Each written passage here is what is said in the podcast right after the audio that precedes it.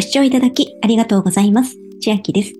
今日は楽天ペイの請求書払い2023年4月17日から利用可能になりまして、楽天ポイントや楽天キャッシュも使えるようになりますというお話です。楽天ペイでは2023年4月17日から地方政の納付書に印字された地方政統一 QR コード LQR の利用を開始。これにより固定資産税や自動車税などの1700以上ある自治体の地方税を楽天ペイ請求書払いにて納付することが可能になります。LQR の QR コードのイメージはこの画像のような感じになるようなのですが、地方税はは自動車税、種別割、固定資産税、住民税などが含まれまして、LQR は地方税の統一 QR コードで対応するかどうかは各自治体次第になりますが、総務省が2021年に行った調査では、95.2%の地方自治体が対応のための予算を実施、または検討中としており、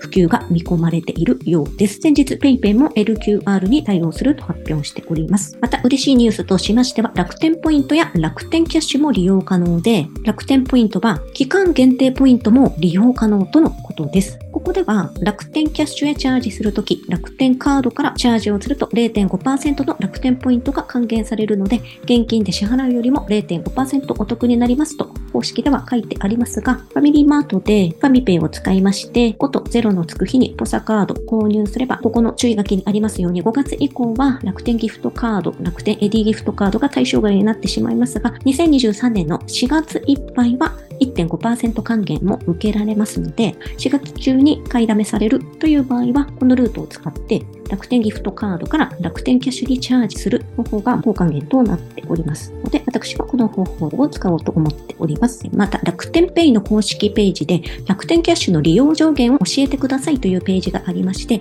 1回あたりの支払い時に利用できる楽天キャッシュは最大3万円という縛りがありまして、これに関しても今回の請求書払いにもこのルールが適用なのかというのは分かりかねますが、そのあたりも今後情報が出てくると思うので注目していきたいと思います。さらに今回キャンペーンが開催予定となっておりまして、抽選で全額還元、外れても全員漏れなく最大1%還元のキャンペーンの開催も予定しているようですので、これも分かり次第見ていこうと思います。では今日は楽天ペイ請求書払い地方税 QR コード LQR が4月17日から利用可能になりまして、期間限定の楽天ポイントや楽天キャッシュも使えるようになりますというお話でした。内容が良ければグッドボタン嬉しいです。また YouTube のチャンネル登録、各音声メディア、Twitter のフォロー等もお待ちしています。今、私の LINE 公式アカウントでは、毎日子供にお帰りと言いたい、自宅で収益を上げる方法をご案内しています。